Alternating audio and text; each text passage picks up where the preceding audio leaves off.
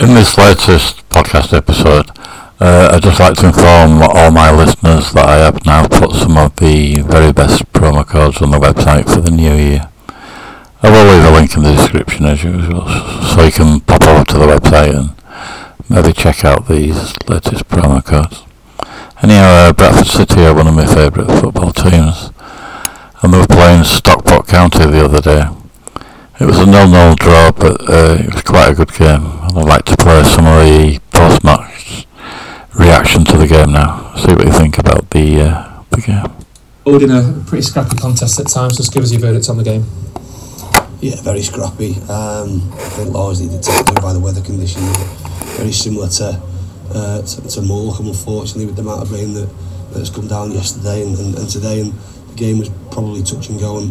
And probably in the warm-up when the rain started to come down again, we probably feared for the game happening. That was the information we got when we arrived at the ground.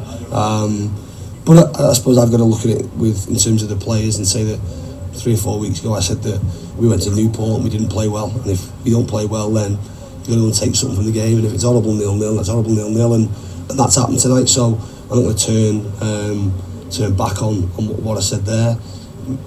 Take your point, move on. Our quality wasn't good enough. For 3 minutes I thought we were absolutely brilliant. We started the game really well and probably should score from the first sort of wave of attack and then the corner. But after that we were sloppy, and again it's tough. But our quality was nowhere near good enough.